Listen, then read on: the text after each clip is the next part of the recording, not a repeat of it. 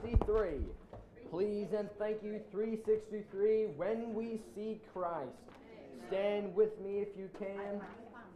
You know what an amazing day that will be. That's what gets me through the hard times when I see him. When we see Christ.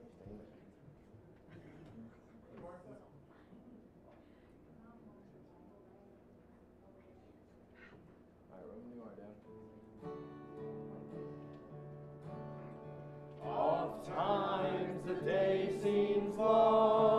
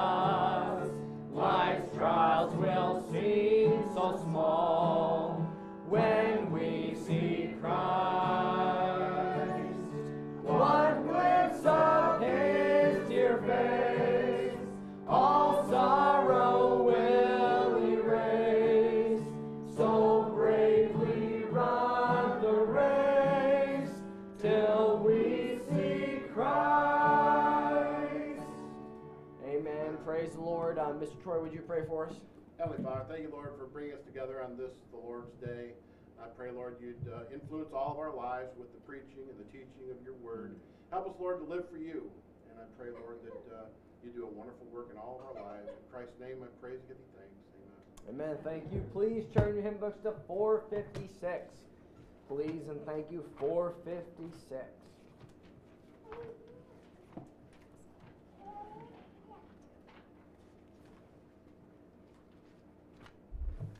Count your blessings. Now, this is something to be happy about. Well, yes. call both of them anyway. Now this always puts a smile on my face. Count your blessings. Amen. When upon life's billows you are tempest tossed, when you are discouraged, thinking all is lost, count your many blessings, name them one by one and it will surprise you what the Lord has done. Count your blessings, name them one by one. Count your blessings, see what God has done. Count your blessings, name them one by one. Count your many blessings, see what God has done. Are you ever burdened with a load of care? Does the cross seem heavy you are called to bear? Count your many blessings, every doubt will fly, and you will be singing as the days go by. Count your blessings, sing them one by one. Count your blessings, see what God has done. Count your blessings, name them one by one. Count your many blessings, see what God has done. When you look at others with their lands and gold, think that Christ has promised you his wealth untold. Count your many blessings, money cannot buy. Your reward in heaven or your home on high. Count your blessings, name them one by one. Count your blessings, see what God has done. Count your blessings, name them one by one. Count your many blessings, see what God has done. So amid the conflict, whether great or small, do not be discouraged, God is over all. Count your many blessings, angels will attend. Help and comfort give you to your journey's end. Count your blessings, name them one by one. Count your blessings, see what God has done. Count your blessings, name them one by one. Count your many blessings, see what God has done. Amen. You may be seated. I will have Pastor come up and do announcements.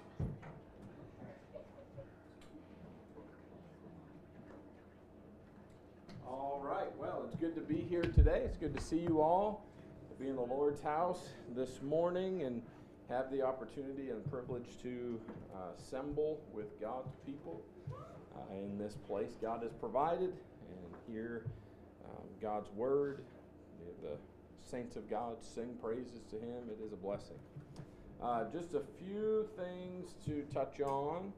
Um, I'd ask you continue praying about our building project. I know I bring it up every week, but it's been pressing on my heart. I'd like to see, just praying, we could start to see some things moving forward and uh, have some pieces, some more pieces start coming together with the planning and everything. So you just keep that in prayer. Um, also, ladies' meeting tomorrow. So I was thinking, but want to double check the date. Tomorrow at 6 p.m. So that's Monday, the 10th. Uh, that's be two weeks from today. Is our church mini golf? Uh, I don't know, mini golf Sunday, ice cream Sunday. You like ice cream Sunday? Yeah. uh, so we are planning to shoot to Bangor after lunch, and then uh, go to Fielder's Choice, have uh, some mini golf, and then afterwards ice cream and a devotional. So that is going to be on Sunday the 23rd, and then quickly I'll touch on family camp. That's September 13th through 16th. Familycamp.me is the website if you want to register. Uh, I'd encourage you to do that. It is Wednesday night through Saturday morning is the is the time, and Thursday and Friday are all day. Um, so I can't remember breakfast. I think is served at either eight or nine. I don't remember, and then dinner's at I think five or five thirty. and we're not usually out of there until after fellowshipping after the service. A lot of times we don't leave there till 10 o'clock at night. You know, so it's full days uh, and good amount of preaching. Three services, I think, two, two or three services.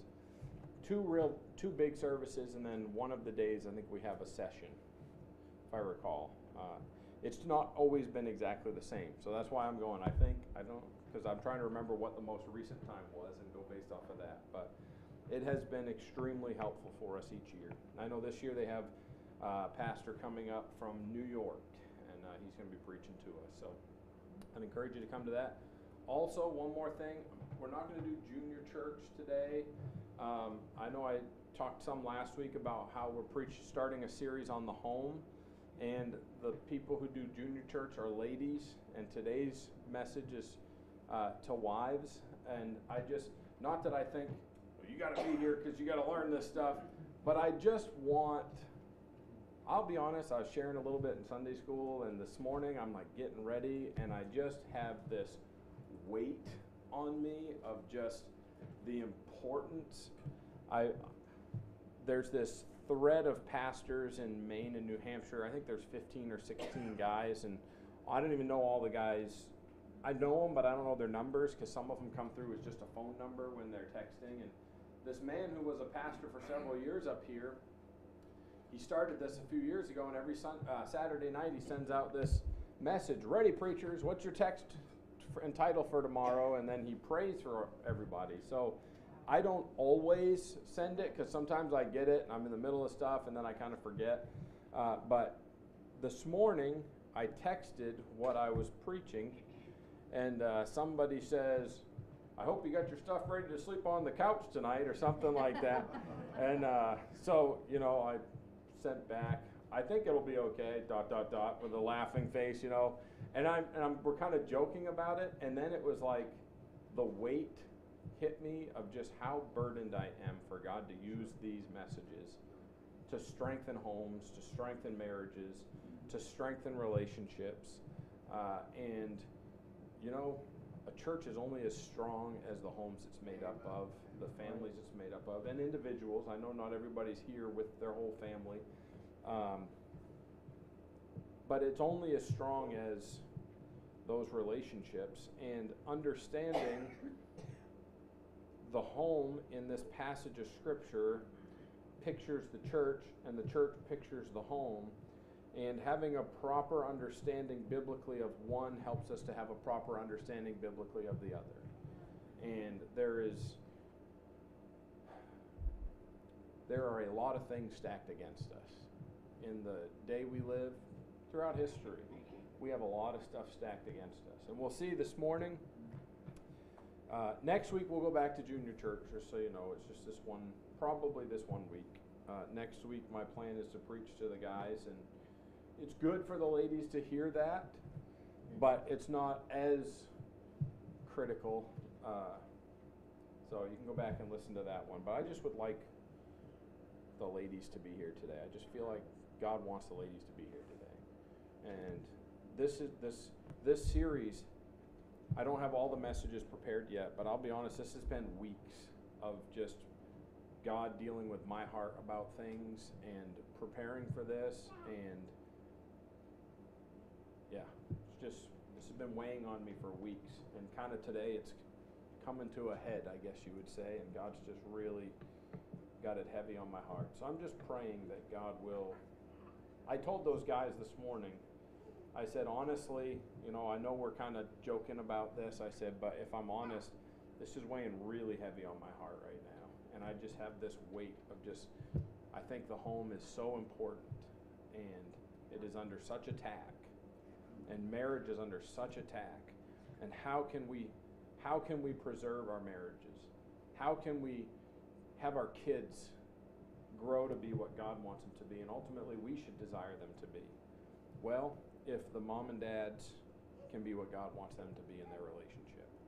That can transform and have such influence on the next generation.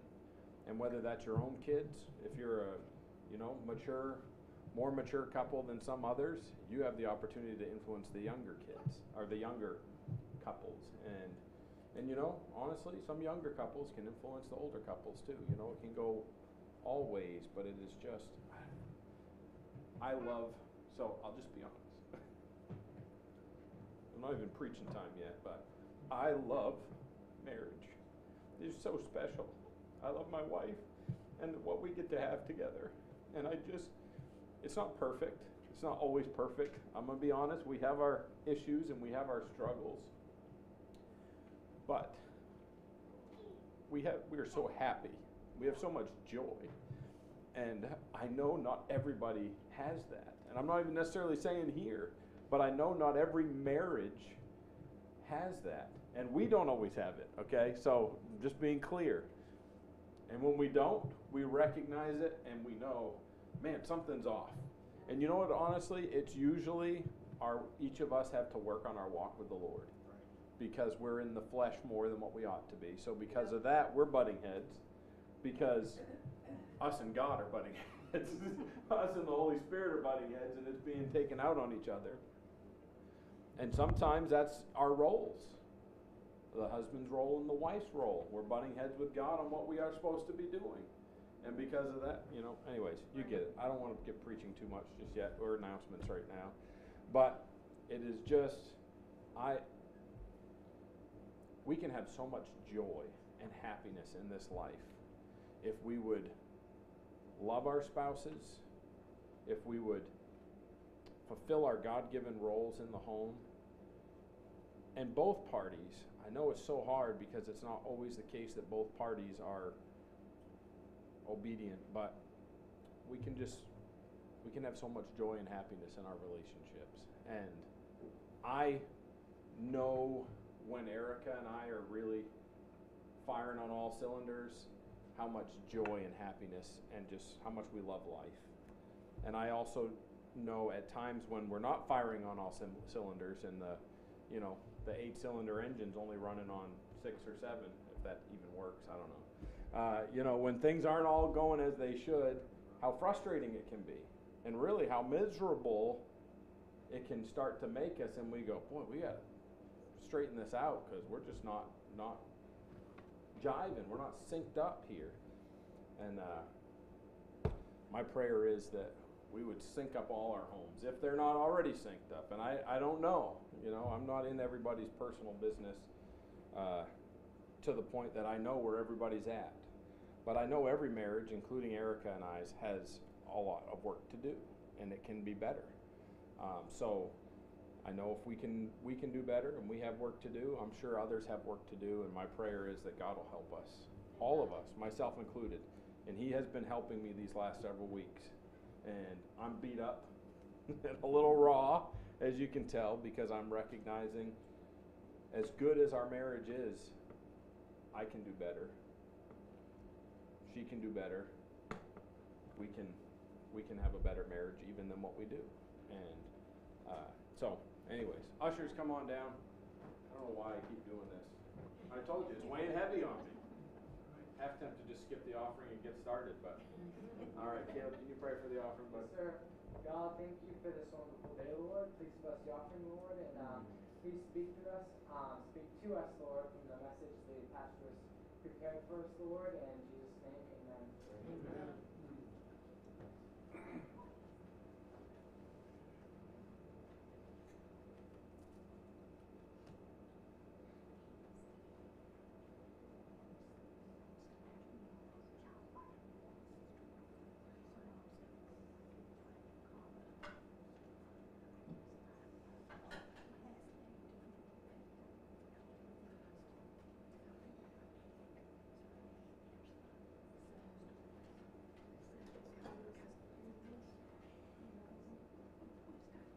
everybody, we're going to have just one more hymn. Oh. Um, please turn your hymn books to 300, please. And thank you. Stand with me if you can. 300. Have thine own way, Lord. I think that this was purposely put here by the pastor, not just for wives, but for everybody. We yeah. need to have the Lord. We got to choose His way over our own.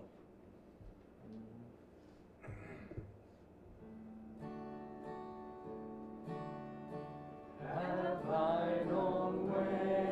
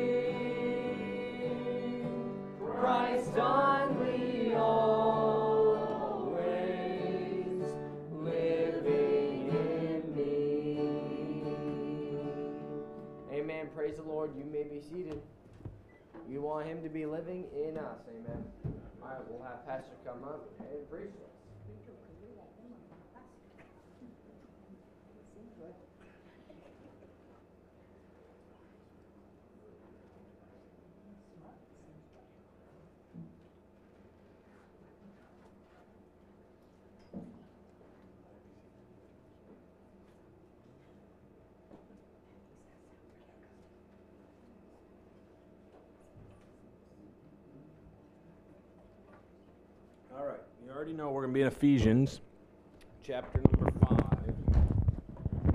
We're going to begin in verse 22 here in a couple minutes. Every once in a while we do this. We haven't done it for a while, but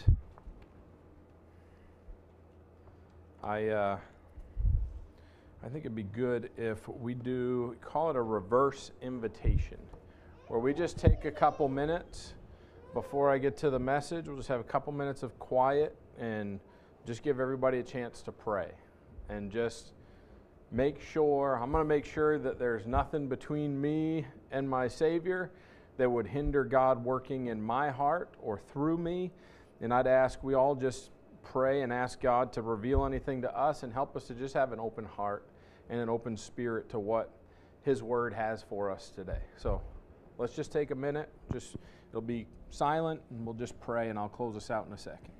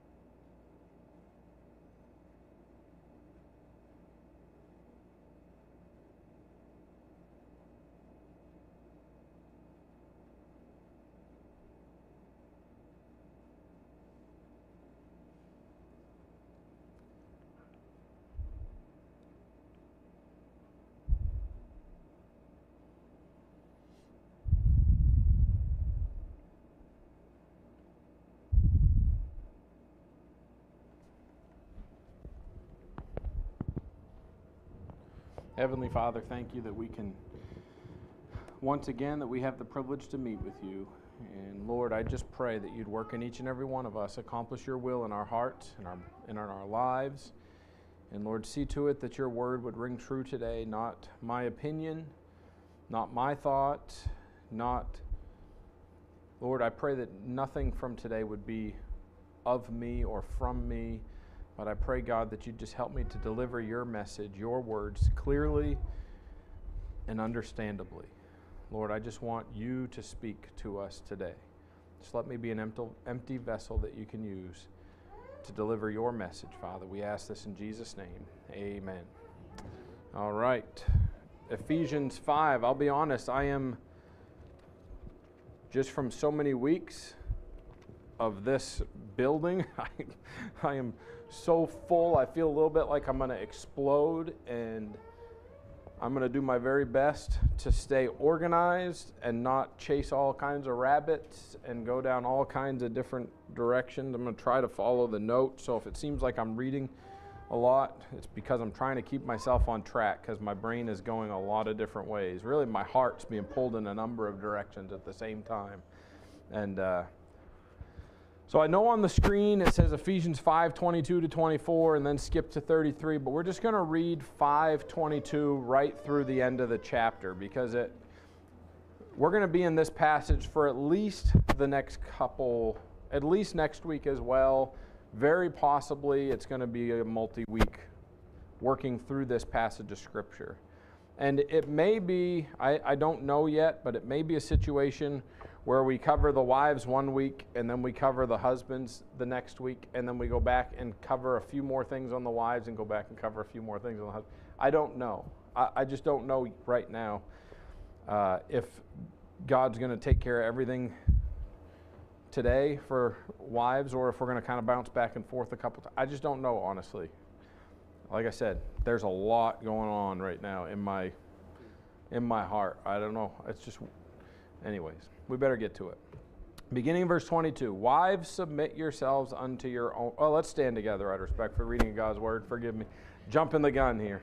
I, I feel like I'm a little disorganized, but I'm just trying to follow the Spirit, if you will. Just trying to follow God and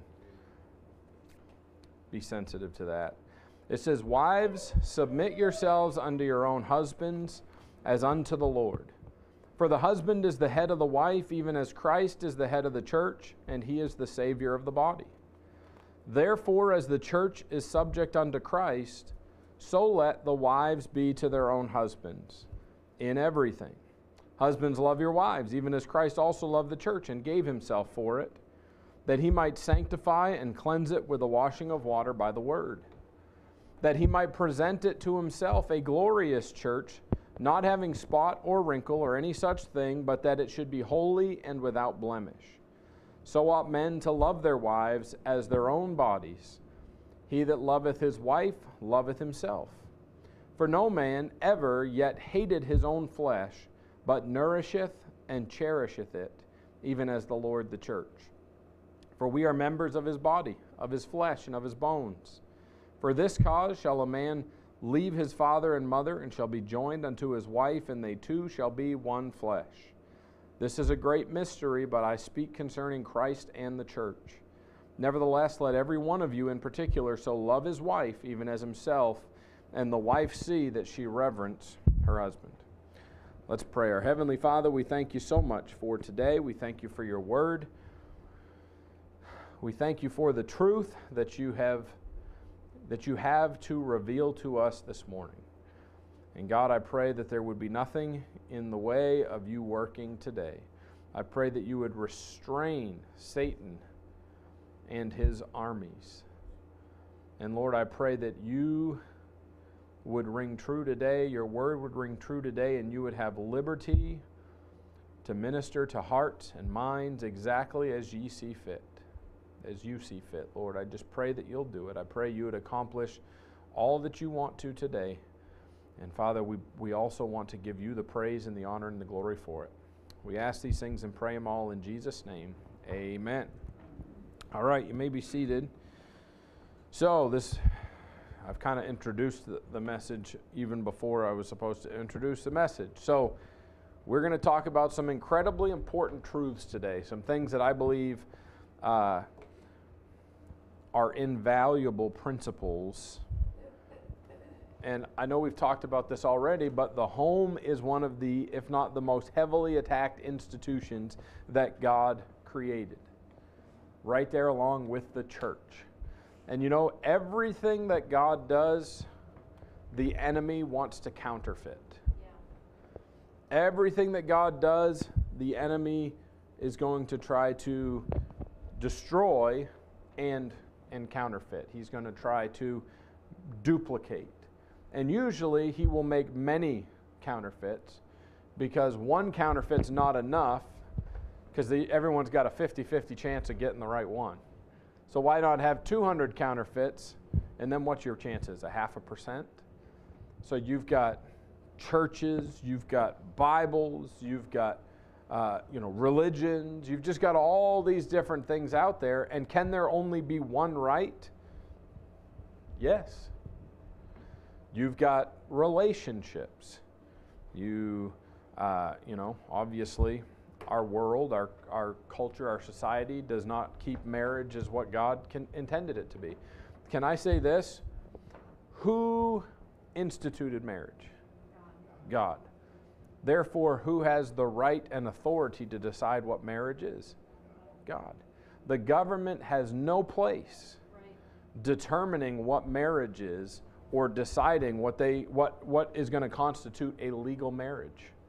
I don't care what legal marriage is, it's what biblical marriage is that matters. And it's God who instituted it. And there's all kinds of things out there that will tell us how a marriage ought to operate, how it ought to function. Again, sorry if this comes across offensive. Sorry, not sorry.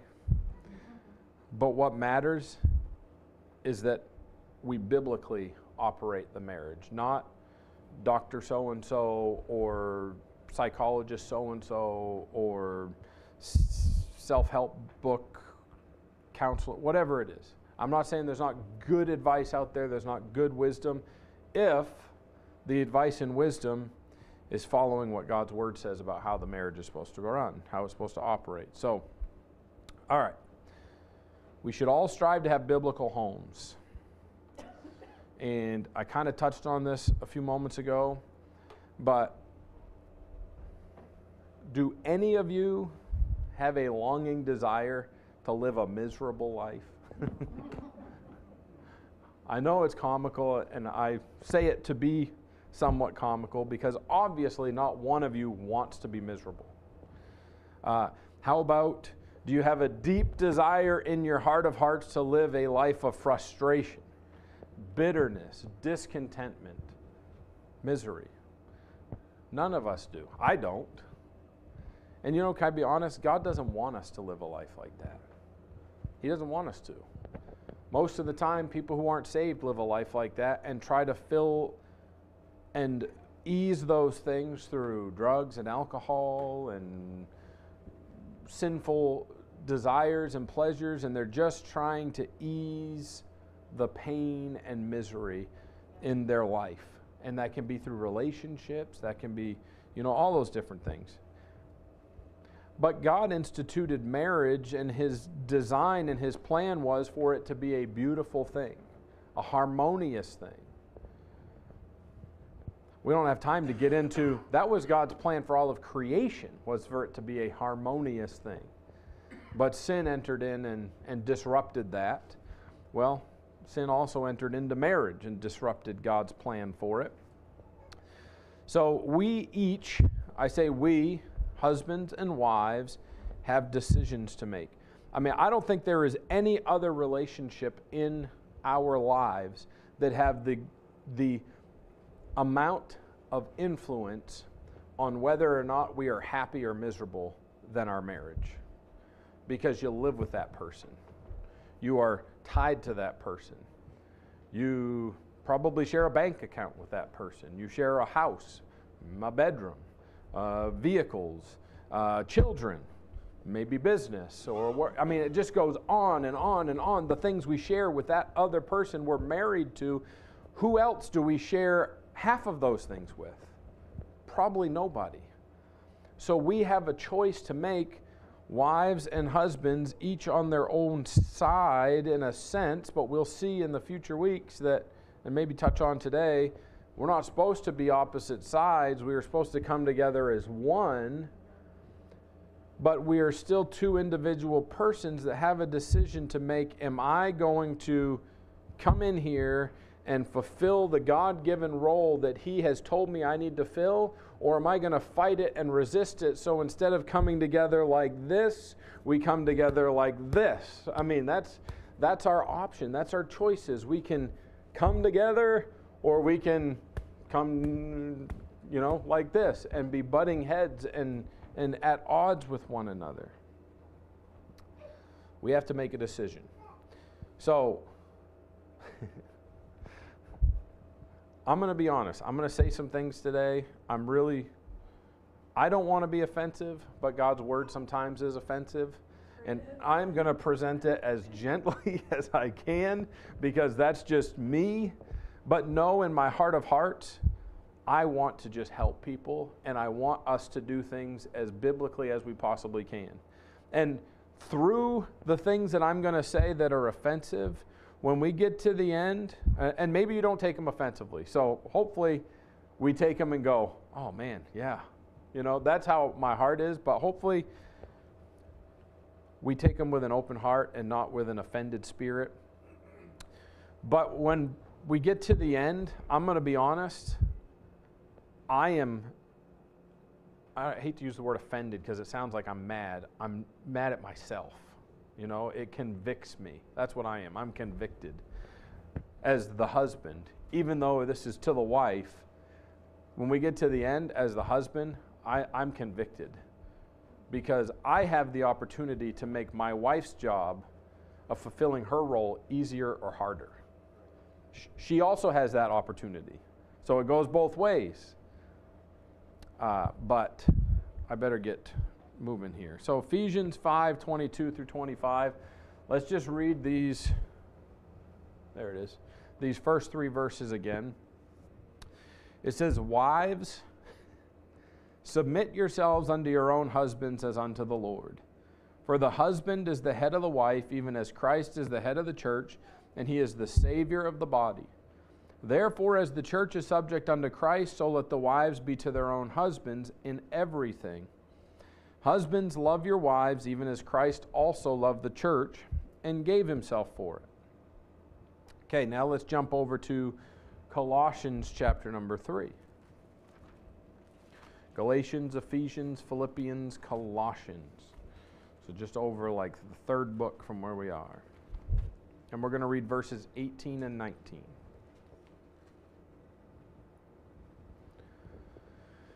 It says, Wives, submit yourselves unto your own husbands as it is fit in the Lord.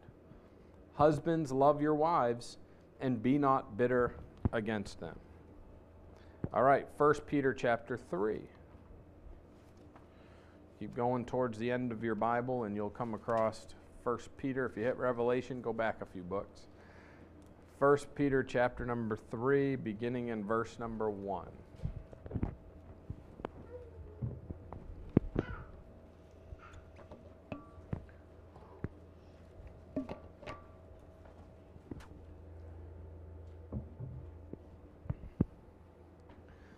We'll read down through 7. It says, Likewise, ye wives, be in subjection to your own husbands, that, if any obey not the word, they also may without the word be won by the conversation of the wives. While they behold your chaste conversation coupled with fear, whose adorning let it not be that outward adorning of plaiting of the hair, uh, of plaiting the hair, and of wearing of gold, or of putting on of apparel but let it be the hidden man of the heart, and that which is not corruptible, even the ornament of a meek and quiet spirit, which is in the sight of God of great price.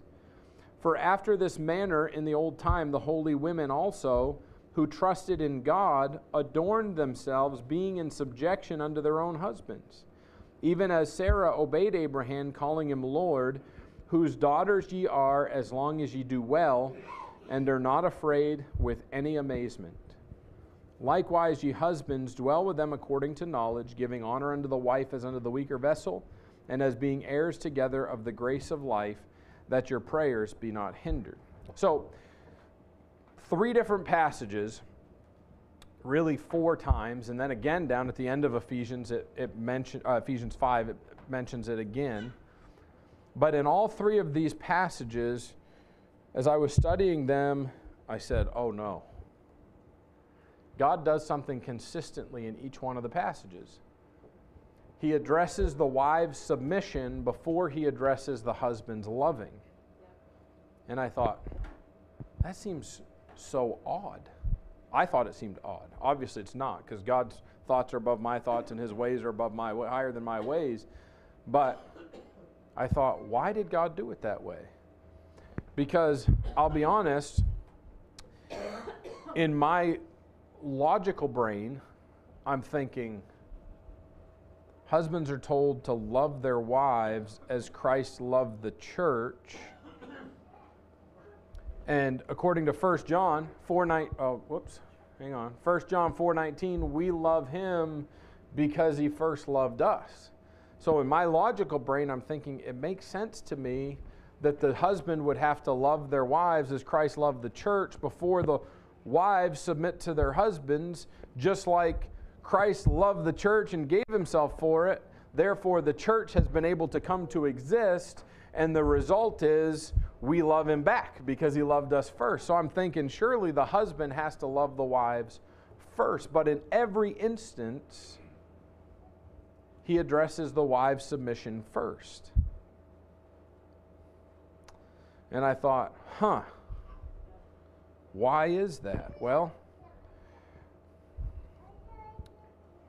uh, what does, well, first we're going to talk about, I'm jumping ahead on the screen, but the truth is, wife, so the wife has the ability to make or break the man. And I, we might think, no, the man's supposed to rule, he's supposed to lead. Yep, he is. But depending how, that his success in leading the home is largely dependent upon the wife submitting to his authority. Because if she's unwilling to submit to his authority and him trying to lead the home is this, he's not going to be successful. As much as he might desire to or want to, he's going to fail, not, be, not necessarily, I'm not saying he has no part in it, but not necessarily because he's not wanting to or desiring to, but because he's not being allowed to. And we could say, well, the wife can't not allow him to. Really? I mean, how does he rule the house if the wife refuses to submit? I mean, yes, the Bible speaks of children, spare the rod, spoil the child, but no physical. I mean, what do you do? You yell, you scream, you fight. That's what it often turns into. And the end result is the home never comes into this because he can't lead because she won't submit. And I don't want to get too much into next week, but can he? I think it's in Colossians where it says, Husbands, love your wives and be not bitter against them. Why do you think he would be bitter towards his wife? If she won't submit and allow him to be what God has told him to be, I promise you he's going to grow bitter towards you. That's just that's why the Bible addresses it. It's that's what's going to happen. Well, why why is it this way? Well, first off, God created the woman from the man and for the man, the Bible says. Does that mean the woman is less valuable or less important or less. No, that's not what it means at all. Pastor Wiley always made this comment anything with two heads is a monster. You know, I mean, that's how we view it. If you got a, uh, you know, if you got a horse with two heads, what are we going to think of that thing? You know, or we got a lizard with two heads.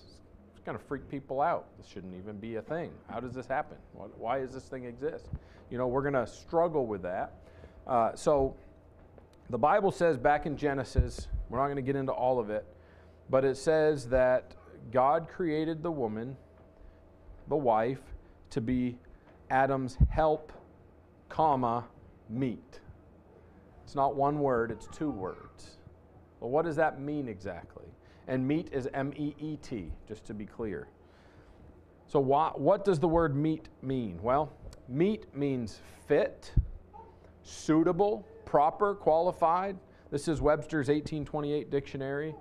Convenient, adapted as to a use or purpose. So she is fit to be his help. She is suitable as his help. She is proper for his help. Qualified, convenient to be his helper, to be his help. And the two of them together are able to fulfill all that God wants them to fulfill, do all that God wants them to do. God looked at Adam and saw he needed something in order to be able to do what God wanted him to do on this earth. So he made the woman out of his side, took the rib out of his side, created her from that rib, and then said she would be his help meet. Interestingly, I'm going to get ahead of myself. All right. So there is some warnings about being ladies not being what God wants them to be. Look at Proverbs 21 with me.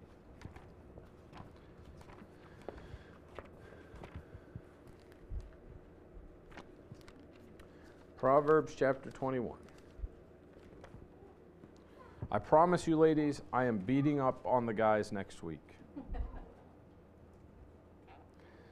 Why am I addressing the ladies first? Well, I just showed you. That's what the Bible does in all of the accounts. So I'm just following, if we go verse by verse, I'm just following the order. All right, Proverbs 21, verse number 9 says, It is better to dwell in a corner of the housetop than with a brawling woman in a wide house. Verse 19 It is better to dwell in the wilderness than with a contentious and an angry woman. Proverbs 27 15.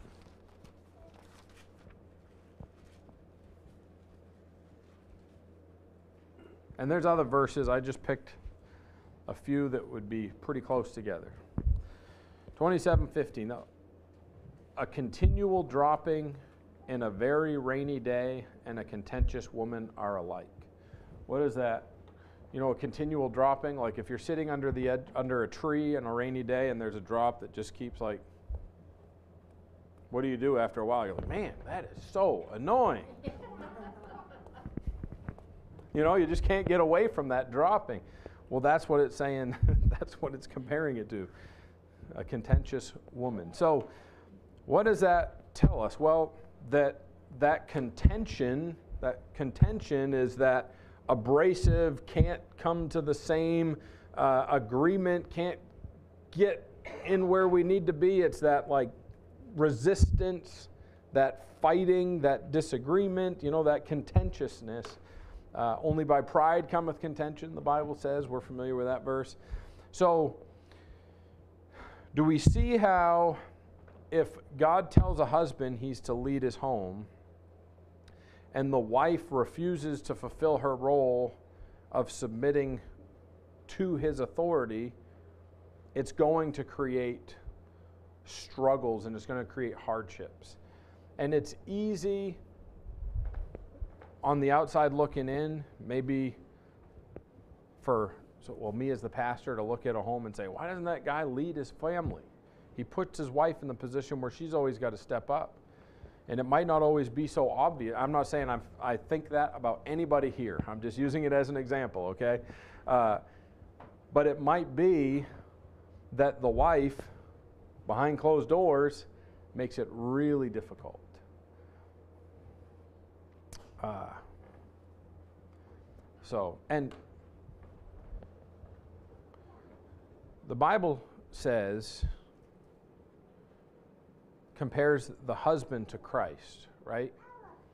And the wife to the church.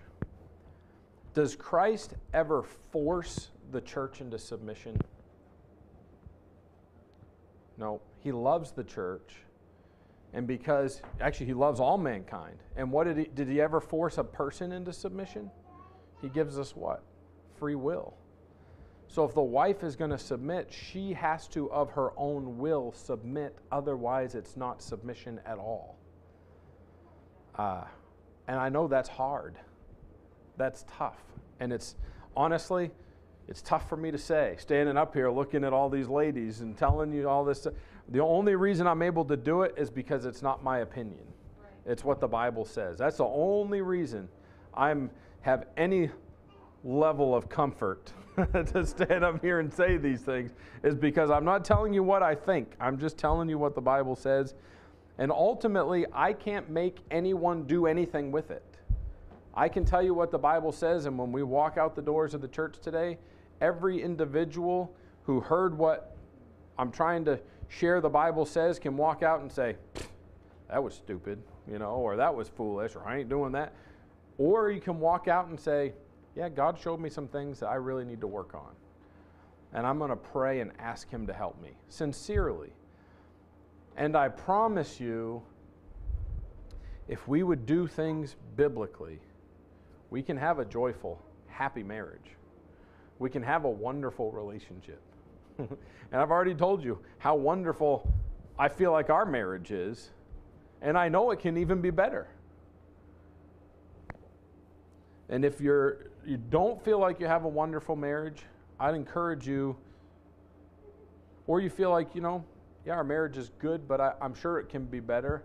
I'd encourage you consider some of the things we're seeing in the Bible today and consider is there some things that I need to work on? Jump over to Genesis chapter 1 with me. Genesis 1, 26 through 28. We're going to see uh, a part of creation particularly mankind. Genesis 1 26 through 28.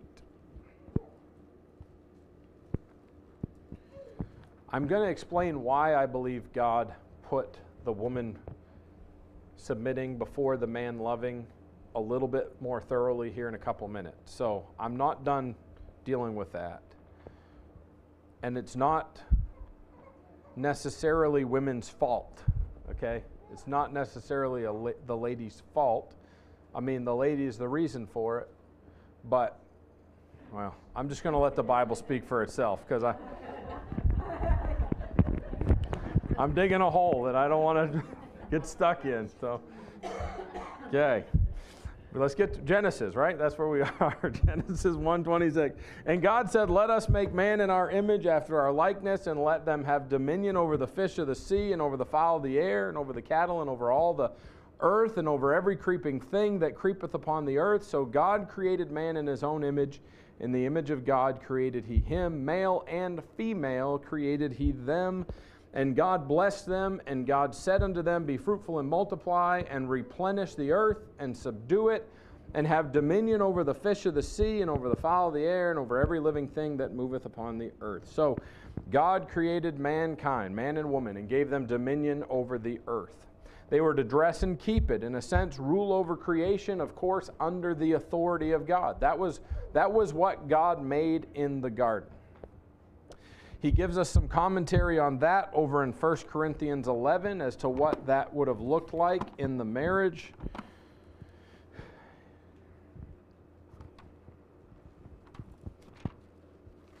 First Corinthians 11, verse number 3.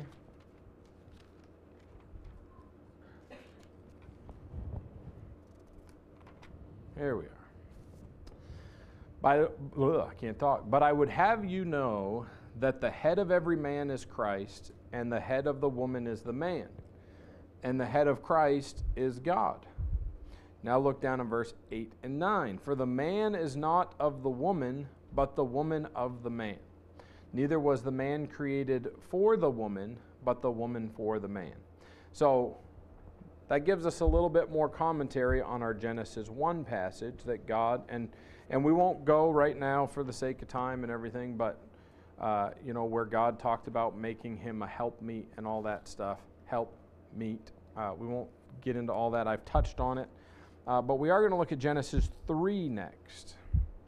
I should have told you to hold your place in Genesis before I had you turn out of over to 1 Corinthians, but Genesis 3 and verse number 6. So sometimes we overlook that when the man and the woman ate the fruit in this, in this verse we're going to read here in a second, we not only have disobedience to God, but we also have a role reversal. God's plan of what we just read over in 1 Corinthians 11 of the woman not being made for the man, but the man, uh, no, I'm sorry. The man not being made for the woman, but the woman for the man. And up above, you know, the head of every woman is the man, and the head of the man is Christ, and the head of Christ is God. Well, that got flipped over on its head in Genesis uh, chapter 3. If we read verse 6, and when the woman saw that the tree was good for food, and that it was pleasant to the eyes, and a tree to be desired to make one wise, she took of the fruit thereof, and did eat, and gave also unto her husband with her, and he did eat. Well, what tree is this? We know it's the tree of the knowledge of good and evil, which God had told Adam and Eve, Do not eat of that tree. Well, Eve was deceived, don't get me wrong. She was beguiled, but she chose to eat of the fruit, and then she took it to Adam. He knew what he was eating, and he also ate of that fruit.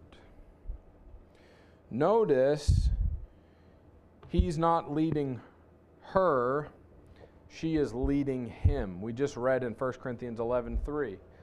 We know that the head of every woman is the man, and the head of the man is Christ, and the head of Christ is God. That's uh, we just read that. Well, I'm jumping ahead. Notice he's not providing for her, she's providing for him. 1 Corinthians 5, uh, 1 Timothy 5 8. But if any provide not for his own, and especially for those of his own house, he hath denied the faith and is worse than an infidel. Notice she's not with him, but he is with her. In that 1 Corinthians 11 8 to 9, we read.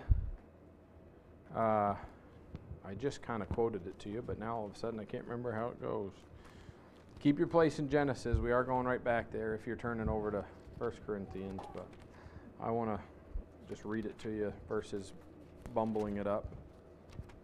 I all of a sudden remember what it says, but we'll still just read it out of the text. All right, it says, For the man is not of the woman, but the woman of the man. Neither was the man created for the woman, but the woman for the man. So, in one sense, maybe she thought she was being a help, but he let her bring to him and give him something that ultimately caused. I mean, it changed the face of mankind for all of history. Like, it was a pretty d- big deal. And I'm not saying that women mislead their husbands all the time or anything like that. Uh, what I'm saying is God's plan got turned upside down and the result was sin and consequence of a curse. And we're going to look at that curse in Genesis 3:16 which says and I will put enmity between oh that's 15 Verse 16 Unto the woman he said, I will greatly multiply thy sorrow and thy conception. In sorrow thou shalt bring forth children, and thy desire shall be to thy husband, and he shall rule over thee.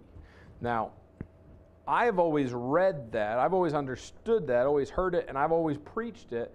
That what that meant was that the husband was going to be the head of the house, and the woman's desire was going to be for him to be that. Great, if that's the case, because that makes her job easier, doesn't it? If he's going to supposed to be the leader and she desires him to be the him to be the leader, that makes everything operate so much more smoothly. Uh, my wife brought this up couple years ago, and it came up a couple of times and caused me to th- think about this a little more and study it a little more. There's the phrase, "And thy desire shall be to thy husband, and he shall rule over thee." Well, sounds all well and good, but look at Genesis 4 7 just the next chapter. This is Cain, God speaking to Cain, and he tells him, If thou doest well, shalt thou not be accepted? Question mark. And if thou doest not well, sin lieth at the door, and unto thee shall be his desire, and thou shalt rule over him. Sin desires to control us. His desire shall be unto thee is the same phrase as the curse. And wouldn't it make sense if it's a curse, it is going to make what did what were the what were two things God established in the marriage relationship? Go forth, be fruitful, and multiply. First part of the curse. You will have sorrow in conception and in childbearing. The second part is that husbands are to uh, be the head of the house and wives are to be his help meet. Well, the second part of the curse your desire is going to be unto your husband and he's going to rule over you. I, I believe what that's saying is you're going to want to take the lead. It is going to be in the woman to lead the man, but the plan of God is for the man to lead the woman. This is where the curse is. It is going to be a struggle because of the curse that's come as a result of the roles being turned upside down all the way back in the book of Genesis, in the Garden of Eden, when Eve took of the fruit, ate, and gave to Adam, and he said, Great, honey, I'll follow you. And the result into sin. And the result was this curse. So, where I was saying earlier, it's not the woman's fault that this is a difficult command to follow. What I was getting at is God has put that there as part of this curse to make. Why would God do it? Well, it's a consequence. And one of the biggest problems we have in our world today is people don't understand consequences.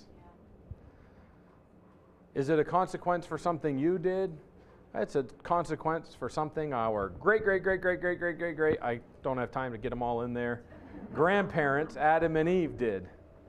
That's, that's what it's the consequence of, is something that they did. And the result is that's been passed down from our parents to us for generations and generations and generations.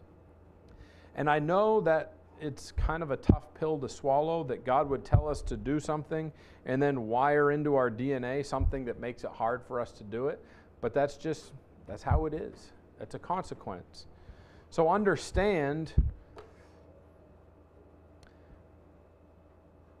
when you know you should follow your husband, but there's something in you that says no, it's the curse. It doesn't mean you shouldn't follow him. It's not a it's not God saying don't don't follow your husband. It's it's the curse saying you need to be in charge. It's the curse saying you need to lead things. That's that it's that curse. So all right. So that is why I believe that in all the instances where God addresses the home, the first thing he addresses is wives submit to your own husband. The men have a curse too, but it doesn't deal with the marriage relationship specifically. The wife's curse does, therefore, it is in her not to submit to her husband. And is that not also a curse on the man? I mean, it is, because it has now created this challenge, this power struggle, if you will. Um, so, understand if husbands would obey their command and love their wives as God has commanded them to, well, they're halfway to reversing the curse.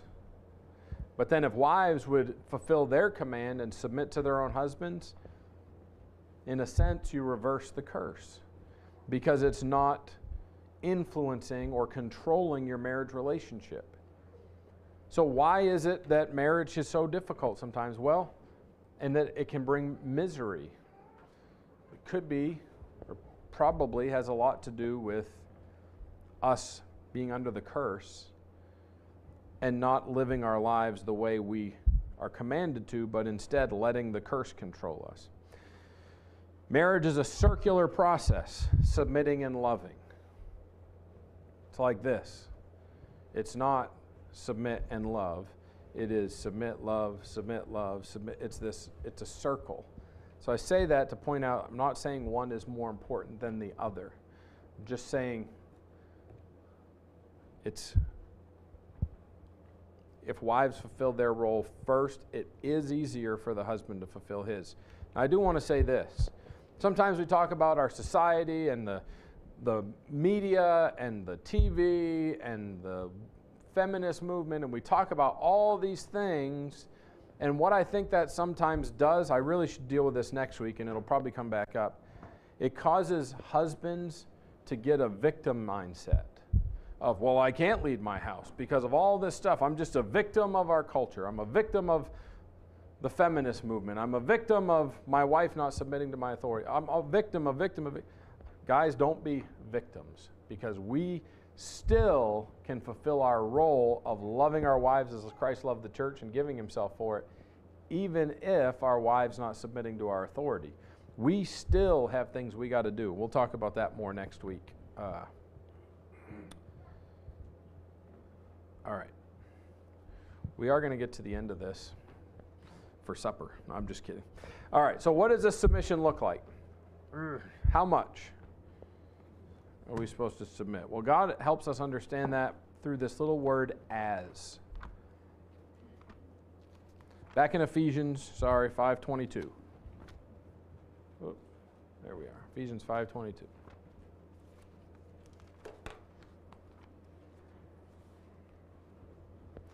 This is a you know, we'd ask the question how much?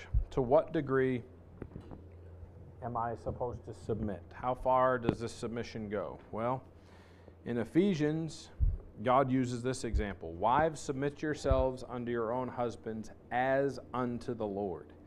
Now, I know that seems like what? What? He expects me to submit to my husband to the same degree I submit to the Lord? It's not my opinion, okay? It's not my opinion. It's what the Bible says. With that little word as, he tells us to what degree. And it's hard for me to say because it could sound like, well, you're just a chauvinist pig. Blah, blah, blah, you just think, I'm not telling you my opinion. Right. I'm just saying, I'm pointing out what the Bible says. Um, so, wives, submit your own husbands as unto the Lord. Well,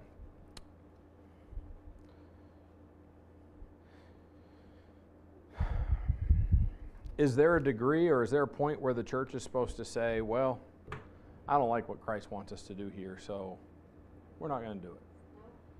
No, we would never say that there's ever a time where the church has the right or the authority. Now, understand, I'm not saying wives should be in an abusive situation. I'm not saying, like, if your husband is physically abusing you, that you should submit to him and just take the licks with a smile. I'm not saying that at all, okay? If that's happening, let me know. And he'll get some licks. Edit that out of the tape, please.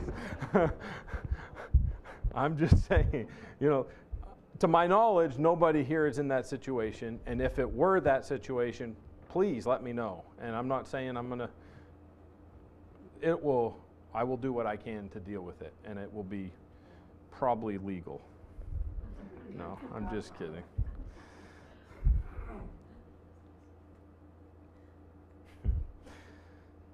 so he gives more clarity in Ephesians 5 23 to 24. He says some more. For the husband is the head of the wife, even as, there's that word again, Christ is the head of the church, and he is the Savior of the body. Therefore, as the church is subject unto Christ, there's the word as again. So let the wives be to their own husbands in everything. Not some things, but in everything. And I know that sounds so extreme and that is so contrary to what our culture teaches us. And that's probably why I struggle so much with saying these things because I know it is so contrary to what we have been taught in every area of life. I'm simply showing you what the Bible says. That's my, I'm going to throw God under the bus, I guess. This is Nathan's opinion. This is what the Word of God says. I know it's hard to hear, and as I said, it's hard to preach. And I already said this before, but if it is a forced submission or it's an involuntary submission, it's not really submission at all. No more than if I tell Caleb, since he's in the service right now, Caleb, go take out the trash. And he stomps his feet and he takes the trash and he rips it out of the can and in the process tears the bag open and trash all over the house and has he submitted to my authority when I told him to take out the trash? No, he's doing what he's supposed to, but he's doing it with a really sour attitude. And that's not actually obedience. That's not actually submission. So sometimes that's where it begins, though, right? Us obeying, and it's hard. But it can grow to a harmonious relationship. Colossians chapter 3, we already read that a little earlier, but let's jump back over there. Colossians chapter 3, verse 18.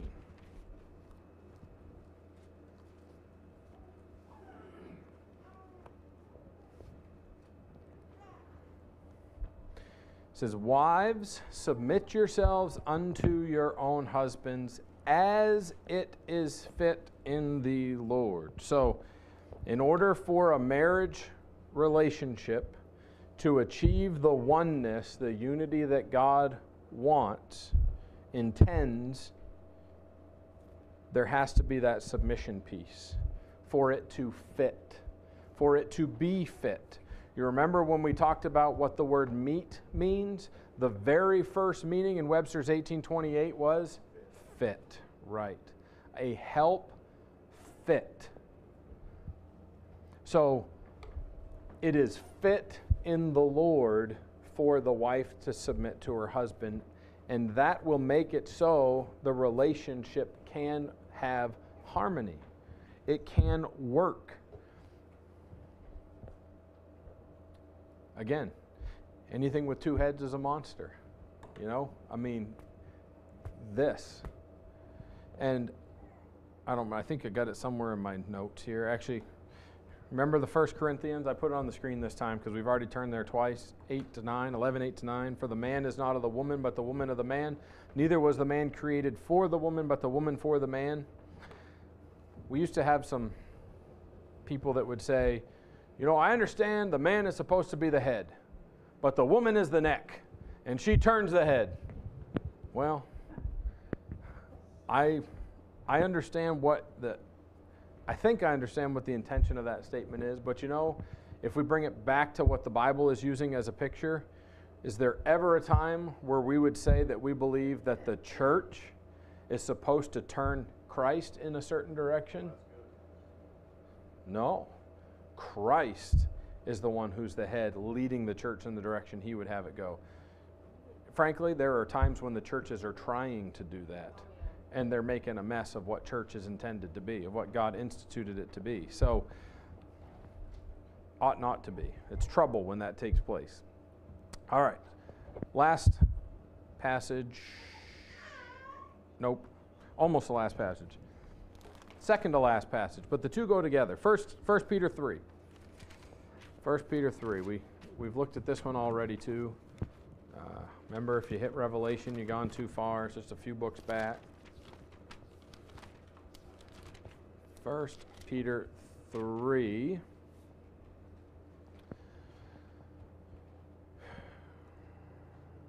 Verse 1. Sorry, it's on the screen now. All right. For as much, nope, that's verse 4, chapter 4, I mean.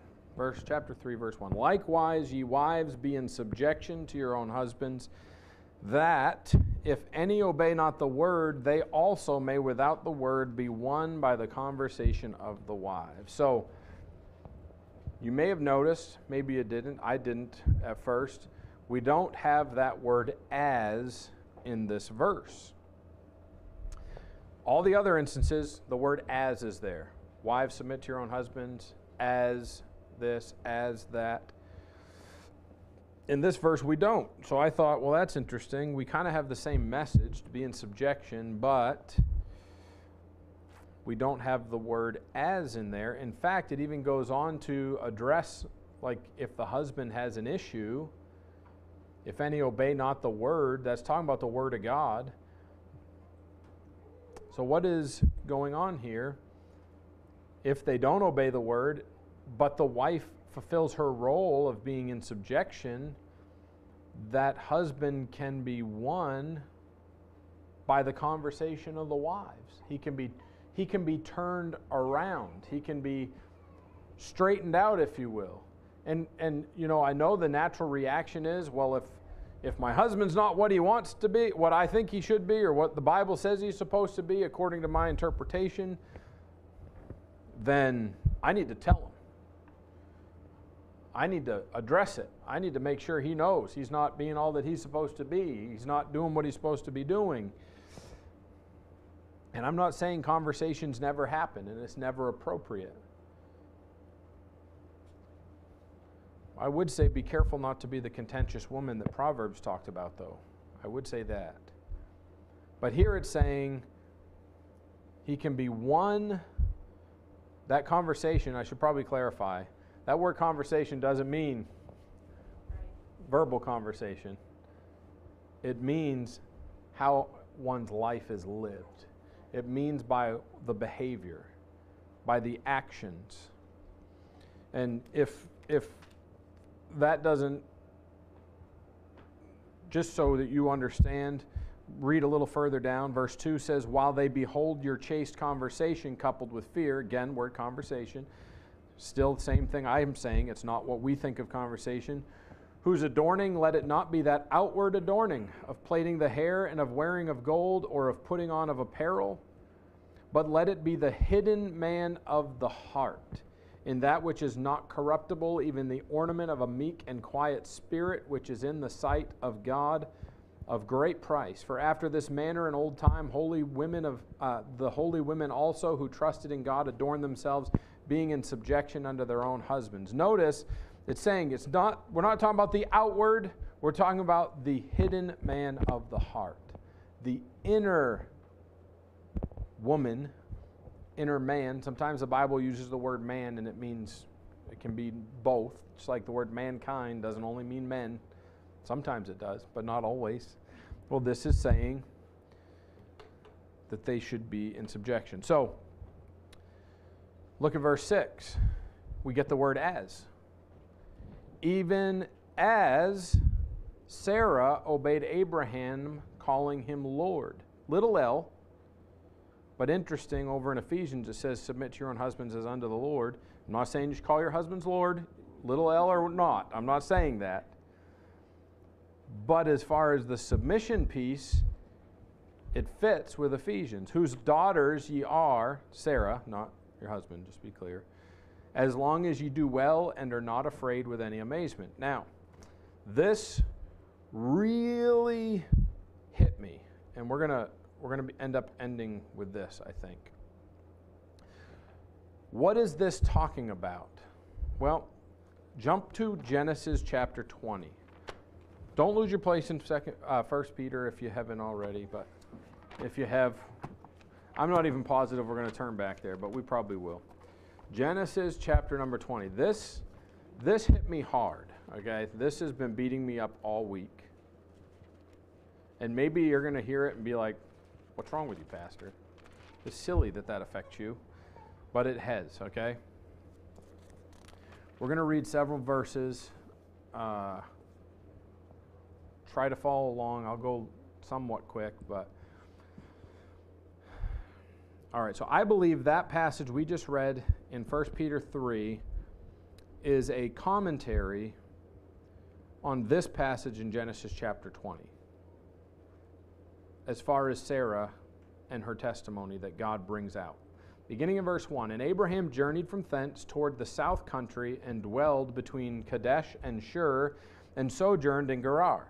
And Abraham said of Sarah, his wife, She is my sister. And Abimelech, king of Gerar, sent and took Sarah.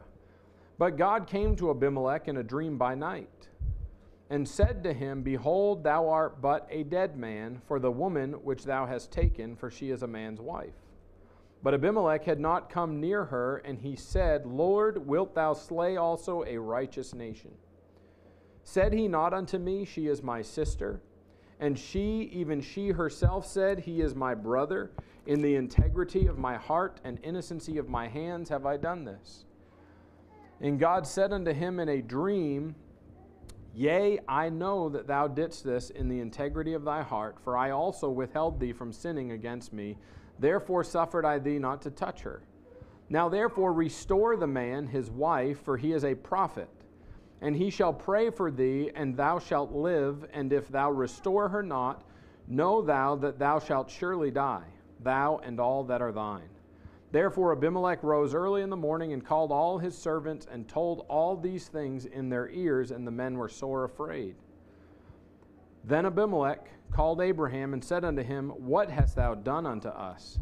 And what have I offended thee, that thou hast brought on me and on my kingdom a great sin? Thou hast done deeds unto me that ought not to be done. And Abimelech said unto Abraham, What sawest thou that thou hast done this thing? And Abraham said, Because I, saw, I thought, surely the fear of God is not in this place, and they will slay me for my wife's sake. And yet indeed she is my sister. She is the daughter of my father, but not the daughter of my mother, and she became my wife. And it came to pass when God caused me to wander from my father's house that I said unto her, This is my kindness, which thou shalt show unto me at every place whither we shall come. Say of me, He is my brother. And Abimelech took sheep and oxen uh, and men servants and women servants and gave them unto Abraham and restored him Sarah his wife. And Abimelech said, Behold, my land is before thee, dwell where it pleaseth thee. And unto Sarah he said, Behold, I have given thy brother a thousand pieces of silver. Behold, he is to thee a covering of the eyes unto all that are with thee and with all other. Thus she was reproved. All right. I'm going to be completely honest. I have always struggled with that passage in Genesis for two reasons. One, I thought, what kind of a man is Abraham? That he would say, Say you're my sister, say I'm your brother, and I'm going to say you're my sister. That way, if anyone wants to take you, they'll take you and won't kill me because they think I'm your because they know I'm your husband. So, husbands love your wives even as Christ loved the church and gave himself for it is out the window. So I always thought I just can't understand that. If a man looks at my wife inappropriately, it burns me up. So I can't imagine someone actually taking her away from me. I mean, you're going to go through me. And I was always told I make a better door than a window. You know, just. uh, so the second piece I struggled with is why would Sarah go along with this? Why would she not say, Excuse me? You're going to tell him I'm your sister? so that they'll take me. Morally, obviously, the intentions on the other side there were wicked and would cause her to be in sin. So I always struggled with why in the world would Sarah go along with this? Well, First Peter demonstrates this for us. And this really, I don't know. I keep making a big deal of it. Maybe nobody's going to think anything of it like I do, but.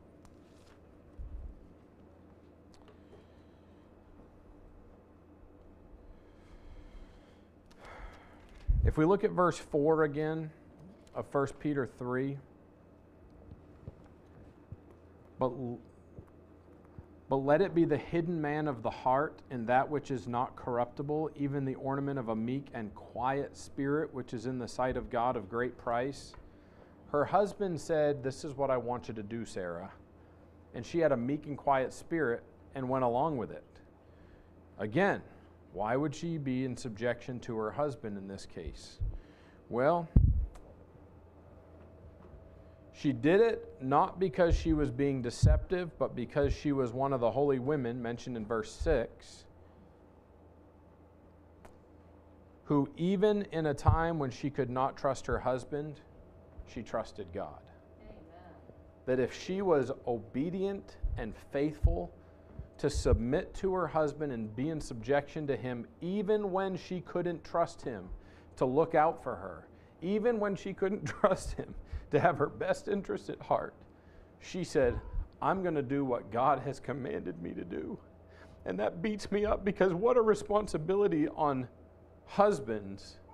If we want our wives to be the godly wives that God's called them to be, what a responsibility on us to be such leaders that they can trust us to have their best interest at heart, that they can trust us to take care of them and look out for them. Now, that doesn't mean, ladies, if your husband is not trustworthy, that you're not supposed to submit. That's why God put this in 1 Peter to say, listen, even though Abraham should not or could not be trusted by Sarah, she didn't worry about whether or not he was trustworthy. She knew that her God was trustworthy. And if she submitted to him, even when he's not obedient unto the word, he can be won by her chaste conversation. That's, that's tough. I understand. That is a tough pill to swallow. She exercised great faith in God, trusting that if she obeyed God and fulfilled her biblical role in the marriage, God would deal with him and the situation as he saw fit. What a tough, tough position Abraham put his wife. And while in the past I've thought, man, that's Sarah. What in the world is wrong with her? I've also thought, what in the first I've been mad at Abraham that he put her in that position. Don't get me wrong. But I've also thought, why would she even be willing to be put in that situation? It's not that she wanted to be. It was that her husband put her in that, in that position, and because she was a godly woman of old, that she quietly and submissively let herself be taken. And I think I still struggle. I'm going to be honest. I still struggle with comprehending that. But Abraham lacked faith. That's why he put her in that position. Sarah did not. That's why she was willing to say, All right, Abraham, I'm going to submit to you, even if it costs me my morality. Even if it, I mean, I just can't, I struggle with that, more on Abraham. And now that I see this, God used that as an example to say, this is the picture of subjection, of submission that Sarah set. And he's saying she was a godly woman of old. It does go on to say in verse 7, we'll talk about this more next week. Likewise, ye husbands, dwell with them according to knowledge, giving honor unto the wife as unto the weaker vessel, and as being heirs together of the grace of life, that your prayers be not hindered. Abraham had the responsibility to protect his wife. He failed. She submitted and trusted that if he wouldn't, God would. And God was faithful. What a tremendous example, but it's also a convicting passage, I believe, for both parties, the husband and the wife. Convicting because, for the wife, because I can't imagine how hard that would be, how hard that is. Probably my wife can, because there's times where she can't trust me. uh, is the wife supposed to be trustworthy? We may talk about that in the future. Proverbs 31 woman, yes, it talks about her husband trusteth in her at all times, or something to that effect. Uh, and we may go there in the future. But husbands ought to be leaders that wives can trust to lead them and lead them well. The very first thing the husband has to do in order to accomplish that, in Prob, uh, no, in 1 Peter 3, Abraham wasn't trustworthy. Why? Because he was not obeying the word. So if we want to be the kind of leaders that our wives can trust, we got to be following the word. We've got to be obeying God and, and be a godly leader. Does that mean that wives don't submit if is not a godly leader? Well, I heard we went to the sweetheart banquet. I know I've been long. I just quickly went to the sweetheart banquet, and the pastor told a, a story about a couple, a, a woman in his church whose husband was not saved. And he was just not a very kind man, but he let her go to church. And she was at church every time the doors were open. Well, his, his work was having a banquet, and he knew his wife had strong convictions about modesty and things like that. His work was having a banquet, and she always went, but at this time, there was a church service. And he told her that morning, it was a Sunday morning, he said, You can go to church this morning. But he said, I don't want you to go tonight. You're coming to me, coming with me to our my work Christmas banquet and he throws down a box and he says, And you're going to wear this dress. And she opened it up and it was this like swanky, revealing dress that she would never choose for herself, never wear in public. And of course, she in tears goes to church that morning. And after church, she goes and meets with her pastor. And he said, I honestly can't tell you. He goes, I, am not going to tell you what to do. He said, I just, he says, you're going to have to pray and seek God's wisdom on this matter. But he said, let me share this passage with you. And he took her to this 1 Peter 3 passage. That through, even when your husband's not obeying the word, you're in subjection and you can win him by your conversation. So she prayed on that all day. Well, that night, she goes upstairs and she puts on the dress. And she comes downstairs and her husband sees her and he goes, What are you doing? And she says, I'm doing what you asked. And she's trying her best to smile, but she, she's being torn apart inside. And she says, You told me to wear this dress, and you told me that I'm going with you to this function tonight. So she said, Here I am. And he says, I don't understand. Why are you doing that? She said, Because you told me to. And God tells me I need to be in submission to you. So I'm, I'm doing the best I can to be a godly wife. And he breaks down crying. And he says, Go get changed. We're going to church. And he went to church with her and trusted Christ as his Savior that night. All because all she did was obey God and submit when her husband couldn't be trusted. She believed God just like Sarah. And look at what God did. I'm not saying it always plays out that way the first time. I'm not saying that it's, I'm just saying follow God. Strive to be the wife that God wants you to be. I know it's not easy. I'm not I can't say I know it isn't. I don't know from my own personal experience because I've never been a wife. I've never been a woman. Praise the Lord. I never will be either.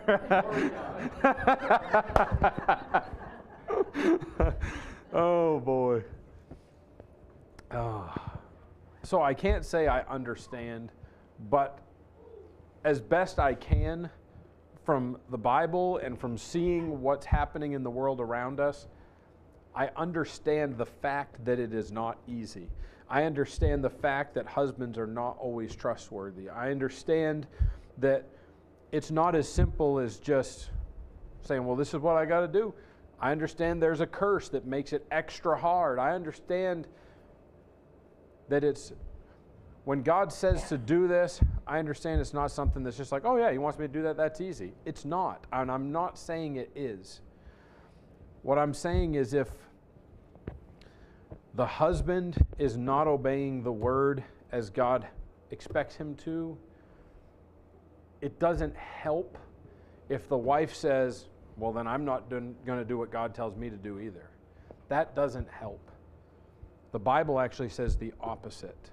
If the wife will trust God and be the submissive wife that God has called her to do, not only A, will your life be less of this. If he's not godly, you may not get this, but there will be less of this but uh, I think you'll be happier in the end. If nothing else, because you're doing what God has told you to do. And that's ultimately the only person you can control is yourself. You can't make someone else be what God has commanded them to be, but you can be what God has called you to be. And I know that's hard. We can say, well, they need to do their part. I know this hurts and it's hard for me to say, but the Bible does, in every instance, put the wife's submission before and then use the example in, in 1 Peter of the wife's submission winning the husband, it may go a long ways. If we just believe the Bible, it will.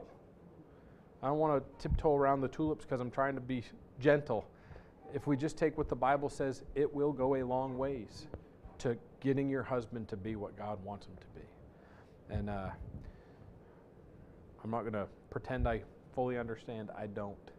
And I'm not going to try to pretend that maybe there haven't been things that have been offensive today. I understand. just encourage you with an open heart consider the things we've seen in the Bible and pray on them. And my prayer has been through this whole thing that God would help us, men and ladies alike, you know, both, that God would help us. Uh, but I know today has specifically been more geared towards the ladies. Uh, but there are some things there that should help men too, convict men too. All right, let's go ahead and pray. We have a couple moments of invitation and we'll dismiss. Our Heavenly Father, thank you for today. Thank you for your word. Thank you for what we've seen in the scriptures. I know we've looked at several different passages, and I know there are some things that are probably difficult to hear, difficult to read. And I'm thankful that it's not my opinion, but it's your word.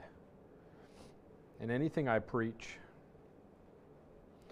I can't stand on the authority of my opinion or my ideas, but only on the word of God. And we also know, Father, that it's the word of God that's the hammer that breaketh the rock in pieces. And I pray, God, if any of us, if anyone here is struggling with some of these things, oh, Father, I pray that you would help us. Help us to strive. Help us to be sensitive to the Spirit and to your word. And Father, before we even submit before the, the wife even submits to her husband, she first has to submit to you and what you've commanded. I pray, Father, that you'd help help us to do that.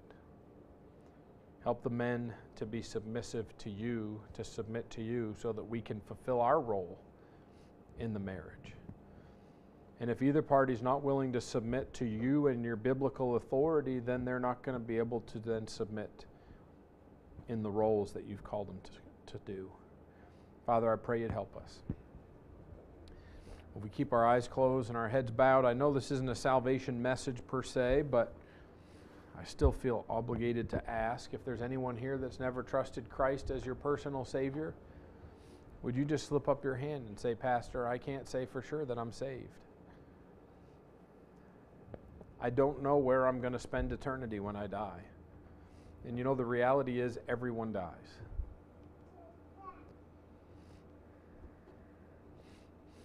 If you don't know what eternity holds for you, would you just slip up your hand?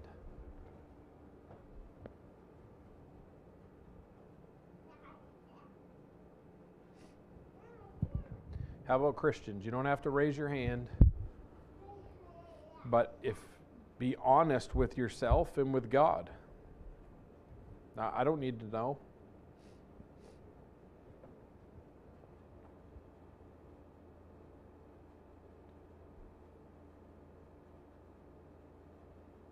Maybe you'd say, I struggle with some of these things. It is difficult for me to be the wife that God has called me to be to submit to my husband as unto the Lord, to submit to him in everything, to be in subjection to him even when he's not being obedient to the word.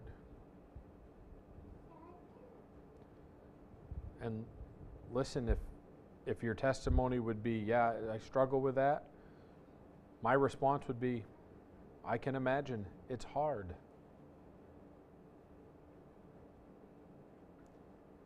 My intention is not to beat anyone up, but to remind us and to show us that it's important.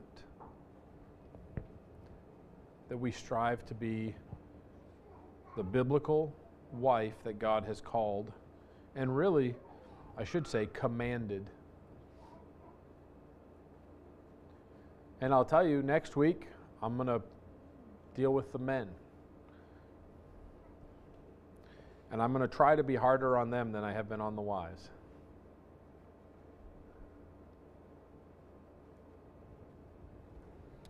Let's just take a couple minutes. I'm not going to labor this, but let's just take a couple minutes and give folks opportunity to pray and just to ask God for help and to, you know, if nothing else, help us to leave here and not forget about what we've heard and what we've seen in God's Word but to really chew on it in the days ahead. And prayerfully, God uses it to help us and ultimately to help our home, help our families. Every one of our homes, mine included, can be better if we submit more to the Word of God. So let's just take a couple minutes to give folks some time to pray.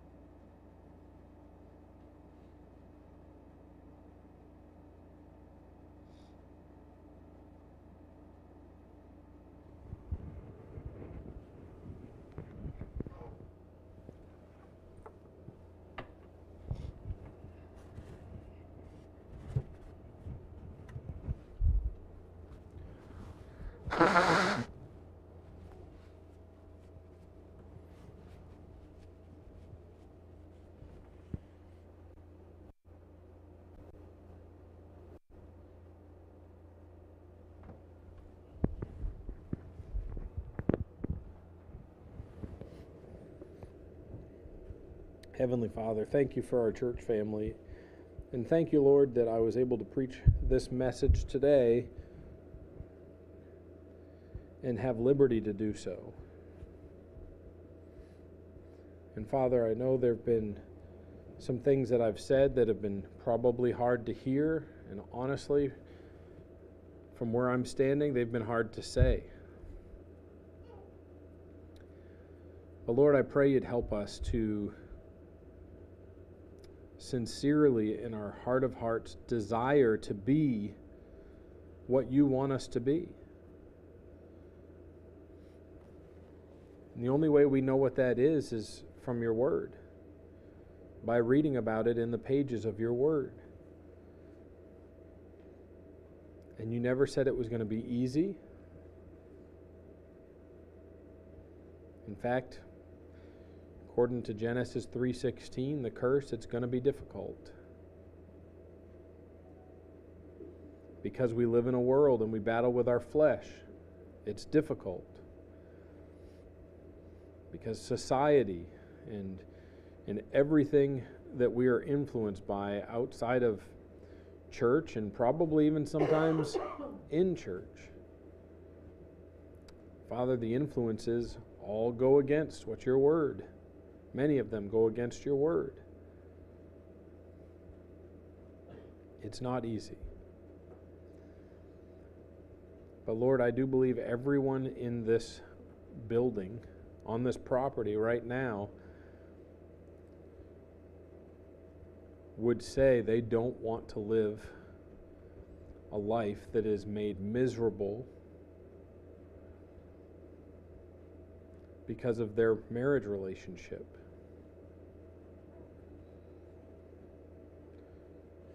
Lord, I just pray you'd help us to understand that if we do things your way, we don't have to be we can have joy, we can have peace.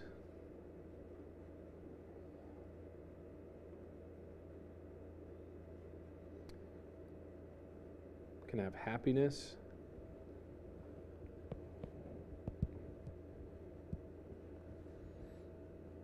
Lord, the husband and wife ultimately complete each other. She was taken from the man, she's a part of him. We need one another we function better together. Lord, I pray you'd help both husband and wife not to take each other for granted, but to see each other for what they are. Proverbs says, If a man findeth a wife, he findeth a good thing. Lord, I just pray you'd bless each home that's represented here. I pray you'd strengthen marriages. And Lord, we know that only you can help us to do these things. Help us to be in submission to the Spirit as He deals with us and works to change us.